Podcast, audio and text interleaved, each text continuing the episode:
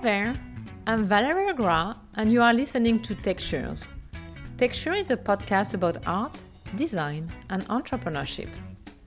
In each episode, I chat with artists, designers, creators, and innovators, the people who add textures to our world. In each episode, you will meet with creative minds, discover their world, their work, and how they made it happen. Texture is an informal and open conversation about living and leading a creative life. Today, I'm sharing with you a conversation I had with Sarah House. Sarah is a ceramic artist who works primarily in clay. We met at her studio here in New Orleans. Sarah House creates sculpture and functional works inspired by natural fractals.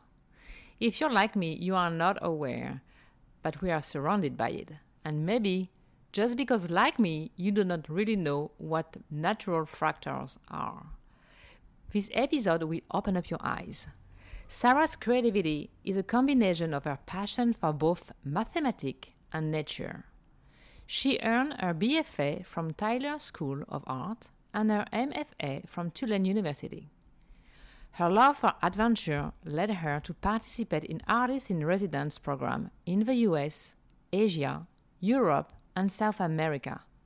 She traveled the world in search of inspiration. Sarah works with different types of clay and porcelain, and she worked at many different scales, from very small item to large mural installation. Let's meet with Sarah House. Sarah, thank you for coming here. Thank you so much. Thank you for accepting the invitation. Uh, Sarah, can you tell us how you became a ceramic artist? Sure. Well, um, I started taking classes at a local community college where I grew up in Baltimore.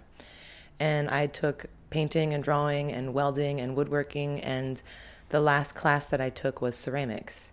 And I really liked it. I really liked the community of people there. And so I just sort of stuck with it ever since. Good. So you really tried many uh, means of expression. It's true. Um, and when I, I, transferred from that community college to art school in Philadelphia, um, I actually became a sculpture major. But the community around the sculpture department was not very welcoming for, for some reason. And I took an elective in ceramics. And the ceramics community, they were so warm and welcoming and uh, they convinced me to switch over because I could still make sculpture, but within the ceramics department. So then I left my major as a sculptor and went to ceramics, and I have no regrets. So I didn't know anything before I went to your studio, you know, about ceramic, uh, ceramic art before, and it's very physical. Mm-hmm. I mean, you mm-hmm. really put your hands on, you're in direct contact with clay, dirt, and it's very intense the connection between the artist and the material. Can you speak about it, you know, about the relationship you have with this material?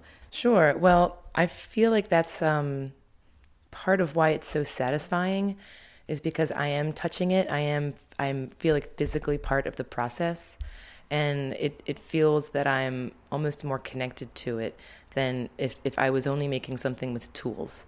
If I was making um, a painting, for example, you know, I'm, uh, there's a there's the brush in between me and the art, um, but if I'm actually touching it with my hands and forming it with my hands, it almost feels it feels more satisfying in, in some way that's sometimes hard to put words to. But it just seems like it makes sense to me. And it's very uh, you, you were talking about having pens in your uh, oh, arms because yeah. you really have to to get deep into the material and just make it take full possession of the material and just mm-hmm. you and the material just become one. Mm-hmm. it is it is uh you need certain amount of muscles to lift the work loading the kilns wedging the clay. It's heavy it's dirty it can you can you know break a sweat and uh it's just very satisfying. I think it attracts a certain sort of person you know? So there is something very um, interesting when i went to your studio. So you're talking about the dirt and something very dirty and you know um, in another hand i saw some very refined porcelain pieces and porcelain and clay. It's can you just speak about the difference? Sure. Um, well porcelain is a type of clay so but not all clay is porcelain. Um, porcelain uh, is a more refined type of clay. The particles are all very small. The particles are all very uniform and smooth, so you can get a certain level of detail uh, with porcelain that you might not be able to get with a very groggy or rocky clay body. Um, porcelain also has uh, the ability to be translucent if it's very thin. It uh, has a certain sound. If you kind of ping it with your fingernail, it'll make a certain ring that other clays will not.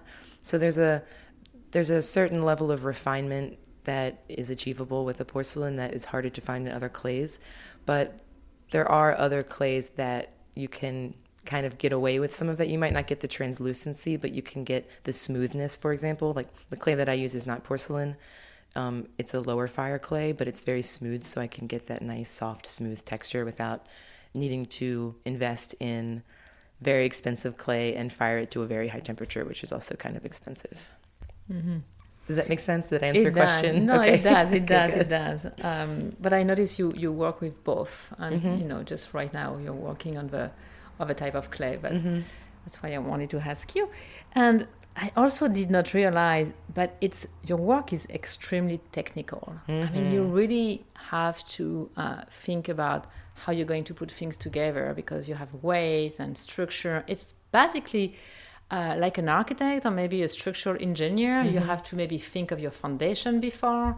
And I know there is other approach to um, the ceramic art that maybe you can also mention. You know, uh, I mean, just if you sure. can just explain us. Well, it is a it is a super technical medium, um, which is why I think it requires a lot of schooling in order to master it in a way. Um, cracks can happen, things can blow up in the kiln. You can get it all the way to the glazing stage, but then something is a malfunction in the glaze or the kiln malfunctions, and then it's just that's it. So the kiln, this is like the oven. That's yeah, that's the oven. Yeah. Um, if the if the kiln fires unevenly, maybe there, there's it's almost like a like a toaster oven will have coils. So those are called elements in a kiln, and you'll have maybe four rows. And my my kiln has four rows of elements, and if one of them goes bad, you'll have a cold spot in a kiln, and then you may have a piece that fires halfway good and halfway bad. And sometimes you can fix that, but sometimes you can't. So it's even even the most masterful ceramists will probably lose about 10% of what they make just because of the material itself is so technical and there can be small imperfections in the clay that you don't see until you fire it and then that becomes a big crack so it, it it's very technical and i think that's another reason that i'm so attracted to it is because of the challenge um, that not anybody can just pick up a piece of clay and make something that they want out of it it takes a long time it takes years of of practice and learning different techniques and studying with different people um, to be able to like fully express yourself through the material. Yeah, and I didn't know that either. Uh, all your pieces have a little hole, mm, mm-hmm. and uh, most of the pieces are hollow. Mm-hmm. It's just because it doesn't crack or explode or implode. Exactly. Just... So if you have a um, if you have a solid piece of clay, say it's maybe five inches thick, right? Um, it's not impossible to fire something like that, but it's it's very difficult because there could be there's more likelihood that there's an imperfection within that chunk of clay that could become a crack later. You also want something to be lightweight for transporting. Um, you want it to be uh, dry all the way through before you can fire it. And if it's very thick, it can hold moisture in the center because that water will turn to steam and blow up in the kiln.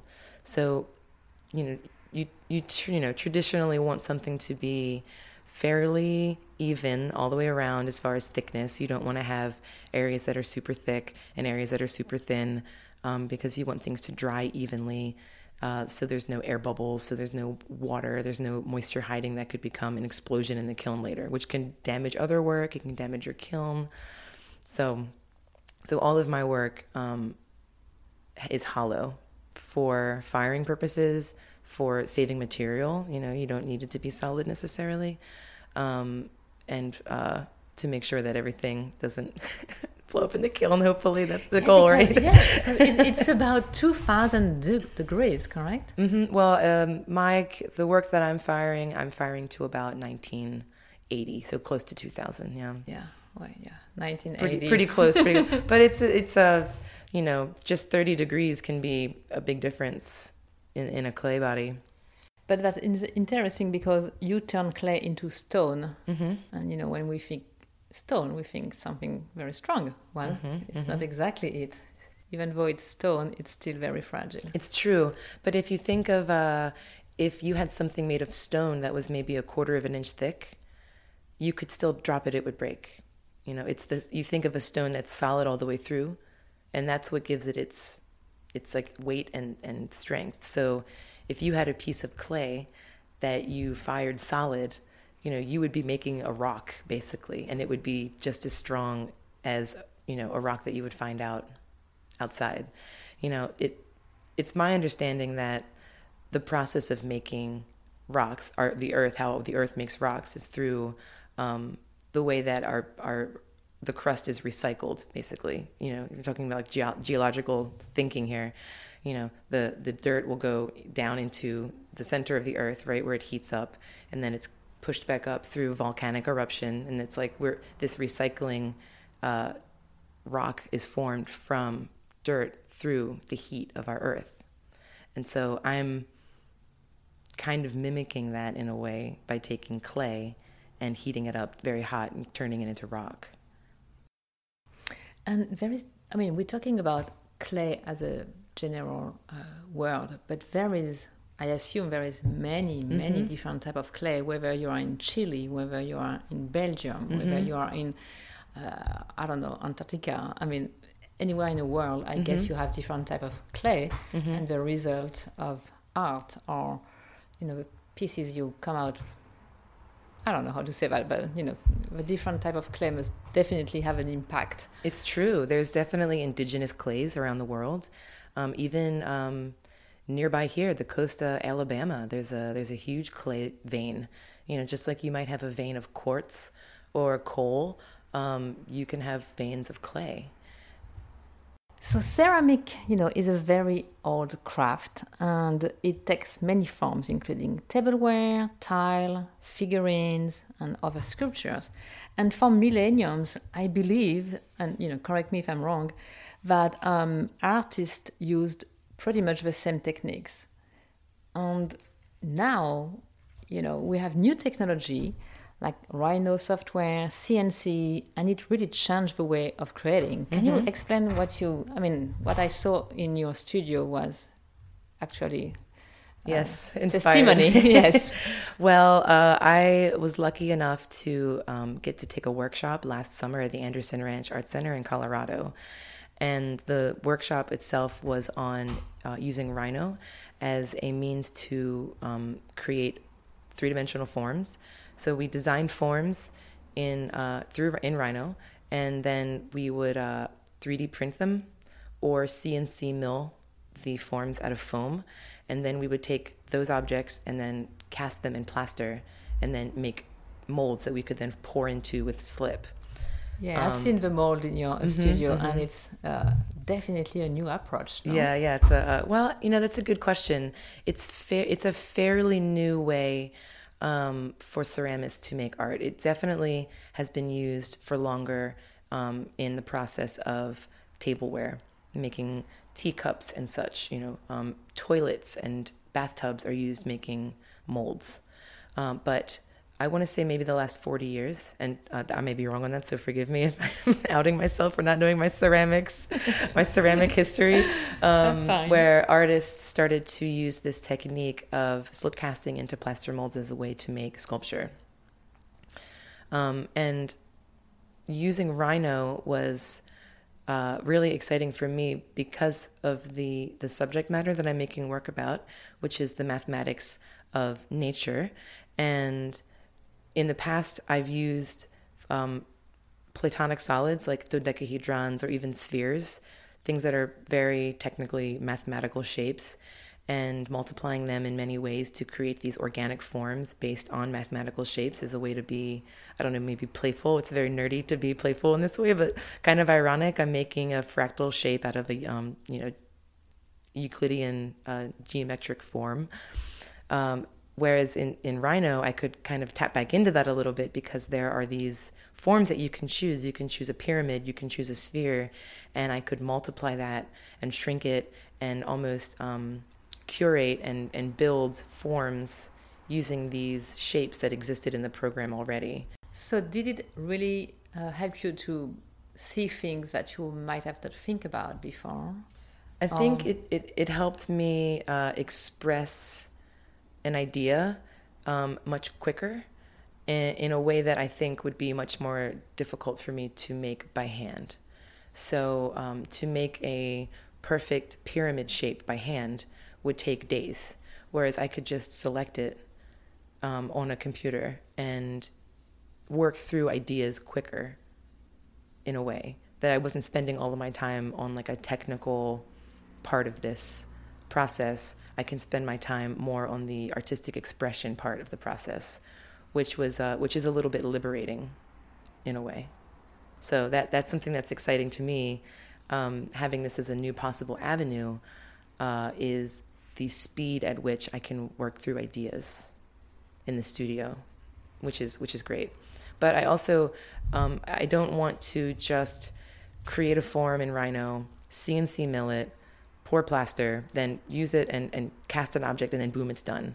There still has to be some level of me cutting it, sculpting with it, building onto it with objects that I made by pinching the clay in my hands, because there's got to be that connection.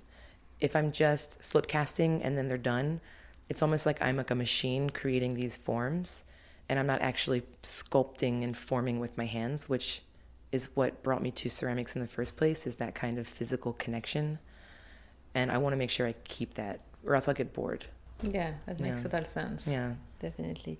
And um, I really invite um, our uh, listener to go on Sarah's website and her Instagram because you can see all the pieces we're talking about and also the installation. And you do a lot of, you know, uh, wall art and installation. Can you speak about about it? Sure. Uh, I like using the wall to show work because it allows the work to become a bit more integrated into the space. It's more part of the room as opposed to sitting on a tabletop in a room. And I still like to make tabletop sculpture as well. Um, but when it's on the wall, you can almost have more control over the angle at which it's viewed. If there's something, a pattern that I want to show um, that it might be very important for it to be looked at straight on vertically, then that's that would be the most appropriate way way to show it.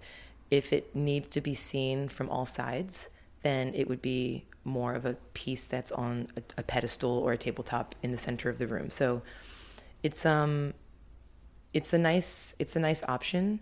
Um, it's also, you know, if if it, this is this reason is not super selfless, but it's uh, it's easier for people to justify purchasing something that can go on the wall because they don't have to worry about the physical space of it in the room.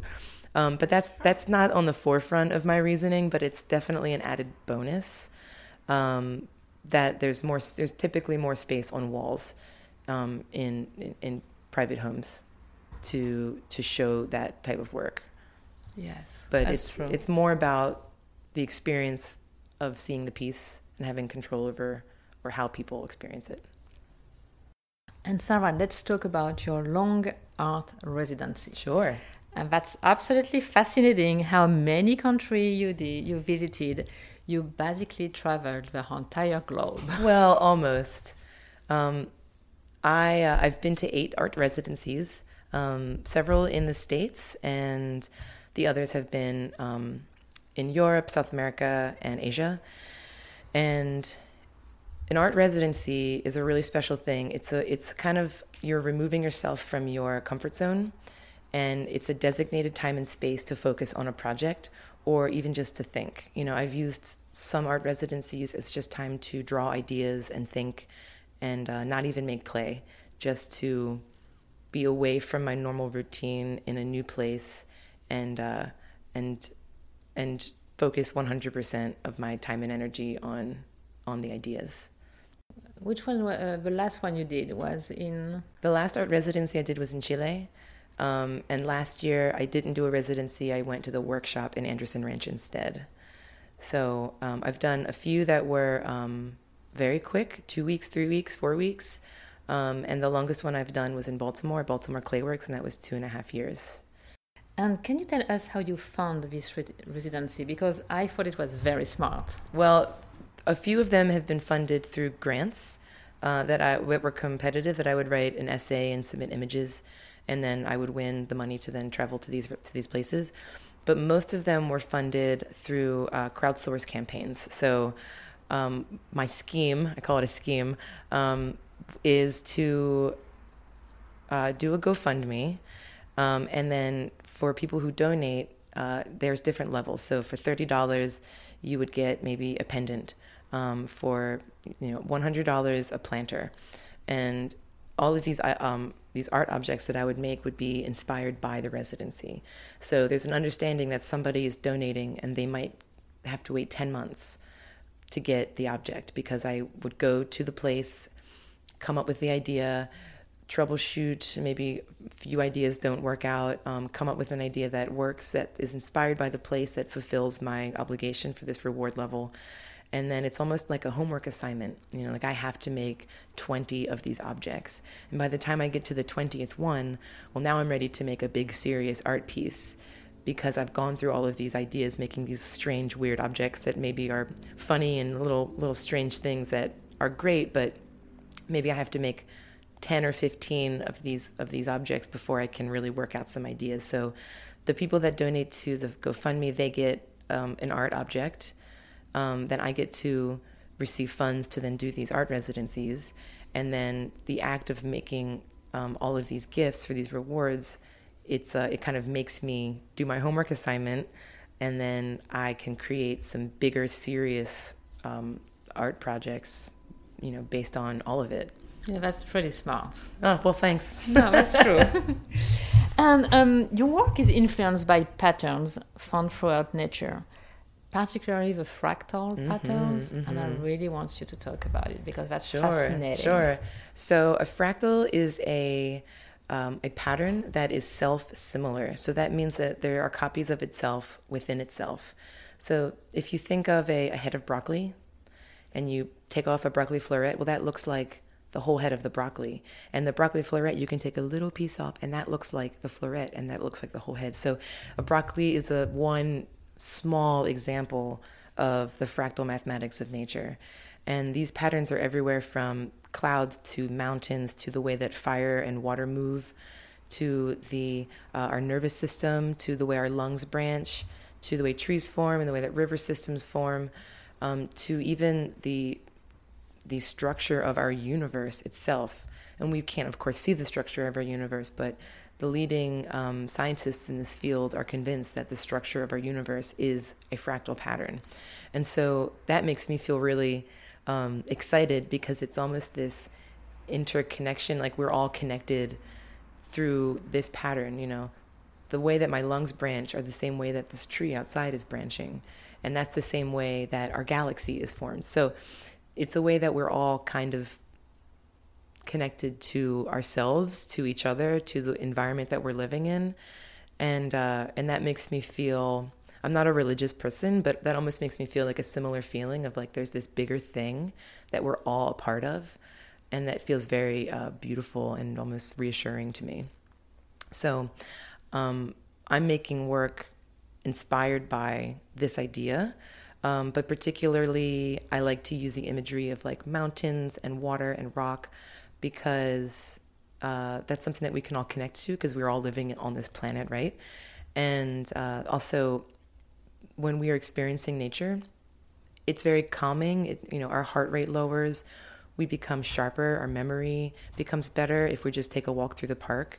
And if I can tap into that a little bit and make someone feel maybe relaxed or or excited um, about the mathematics of nature, then then I feel like I'm doing my job as a maker, as an artist. Yeah, your your work is very therapeutic when you work. Oh, thank you, thank yes. you. So then, good, I'm doing my job. Yeah, you are definitely. and you know, talk to us about the uh, when you went in uh, Iceland, maybe. Oh, yes. So this was a residency that I did maybe four years ago now, almost. Wow, that's crazy to think that it was that long. Um, and it was a. I was thinking, okay, where in the world do I want to go? And I thought Iceland because of the dramatic beauty. There's something about mountains that just make me feel almost emotional, and uh, being around them is very special to me. I know I live in the swamp now, but um, I, my heart is often in the mountains.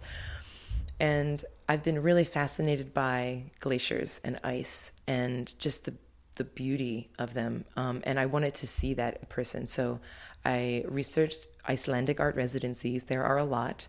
And I just applied to a bunch of them until I got into a handful. And then I chose which one I wanted to go to. And then I did the GoFundMe to fund it. Um, and I spent most of the time uh, traveling around, taking photos and making drawings and making plans. Um, and seeing icebergs in person, it blew my mind because here is this form with these crazy patterns that somehow naturally have occurred that almost don't make sense. Like you're looking at it like, how did that, how did that even happen? This, how did this ice make this crazy pattern? And it's as big as a house and it's translucent and blue and white. And I've just never seen anything so beautiful in my life. And I was this, you know, crazy American tourist, like crying on a boat at the icebergs. like, I probably looked insane, but it was uh, it was awe inspiring, and so I became a little bit obsessed with glaciers and icebergs, and that that is what inspired my trip to go to Chile because there are also um, glaciers in the south of Chile. So and it really reflects today uh, in your art. Mm-hmm. Yeah, you can really see all those forms coming up. It really, it really tapped into something. It's almost like I had been trying to make these forms for years, and then I I didn't quite realize it. And then when I saw it in person, I thought, oh, this is, this is what I've been trying to make this this object, and here it is, and it's it's huge and glorious. So it it's still it still is affecting what I'm making, even though it was just a handful of weeks, a handful of years ago, but it's still very much influencing what I'm doing. And there's also this ephemeral nature, right, to ice and glaciers, and they're they're disappearing, and it almost feels um, like I want to see them before they go, and uh, and continue to making work inspired by them. You know, if I can get someone to to care about nature, you know, that would be an added bonus of, of uh, making art about it, you know.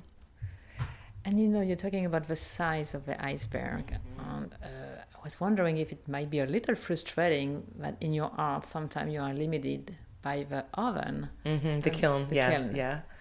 Uh, that is a little bit. It is a little frustrating, but I try not to spend time being frustrated because I can't change it at the moment because it's the kiln that I have. So, you know, when I was in graduate school, I made the mistake of making a sculpture that was so big that I needed uh, several people to help me move it. And it just felt so stupid. I said, why did I do this to myself? So, so now I'm making work that may take up a whole wall, but it's made of smaller pieces that I can move myself um, that I don't need a team of people to move. Um, I'm just not in the point of my career that I have a team that I can hire out to move the things that I'm making. So um, I've just uh, adapted to you know the the space and the kiln that I have, and I feel like I can still make um, larger work that maybe is assembled after it's been fired. So I can make pieces that are then maybe they are just placed next to each other and they are one piece but they're they're separate pieces, or I can even physically epoxy together forms to make larger pieces. And it makes me think that you know what is imp- what I really like in your work is the interaction between the forms, the shadows, the contract contrast between the form, the textures, and you can see that when you put different pieces next to each other, mm-hmm, mm-hmm. and really makes sense. Well, what you're you. saying about you know just if you cannot do a big piece, then you just bring elements together and it still work beautifully. Mm-hmm. And that, that makes sense because, you know, some of the ideas that I'm thinking about with with this fractal mathematics is that whether it's tiny, you know, the, the branching of our brain cell is very tiny, but it looks just like the branching of a massive tree. And so you can still get the same visual feeling, right? If you scale down or scale up. So it, it doesn't, it shouldn't take too much away from it if it's slightly smaller, right? You just have to kind of get a little closer and zoom in, become a little more intimate with it. It really makes sense. Yeah. And your work is represented in gallery here in New Orleans. Mm-hmm, mm-hmm. So you can can you let us know where? Sure. Um, there's a gallery on Magazine Street, and you might have to pronounce it for me because I will mispronounce it, being that it is in French. so it's Atelier Mimi. Yes, what she said, and it's on Magazine Street, and uh, it's a new gallery, and uh, it's um, I believe nine nine artists, um, ceramists, uh, painters fabric workers, um, and uh, and it's a really sweet space. I recommend it. And also the Ogden Museum of Southern Art. Uh, they have a gift shop that's called the um, Center for the Center for Southern Art and Craft, and they have some of my work as well. Beautiful. Mm-hmm. Uh, what is the next steps of your creative journey? Well, my next steps are this year. I am focusing 100% on making uh, larger work that will then beef up my portfolio again. You know, the my like I call my scheme of uh, doing GoFundmes to fund art residencies. Well, I will spend almost my entire year fulfilling those um, reward levels. So I'm spending maybe 10 months of my year making $100 objects. And although I'm grateful for people who have donated and I'm grateful for having these residency experiences. It's almost in a certain way holding the ideas back slightly because I'm spending so much time making small objects and I'm not spending my time making big work, not not caring how many hours it's taking, not not thinking, oh, I have to make it in a, in a small amount of time so I can charge a small amount of money so I can maybe sell it.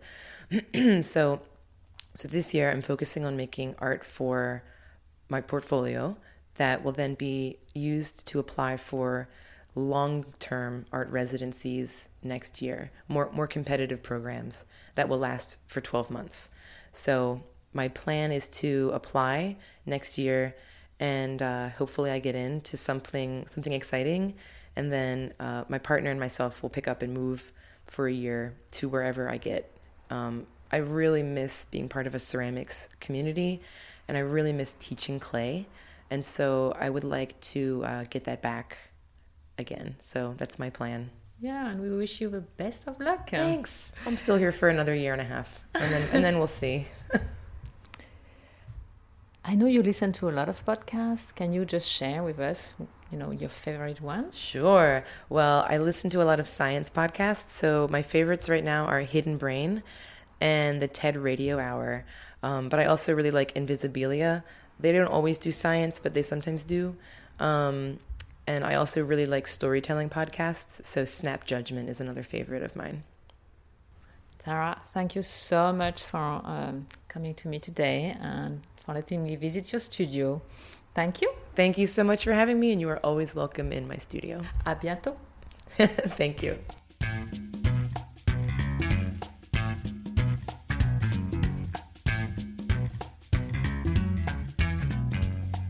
Thank you for listening, and thank you to Sarah for joining me on this episode of Textures. If you want to find out more about Sarah and her work, visit her website at sarahhouse.net and her Instagram at sarahhouseart.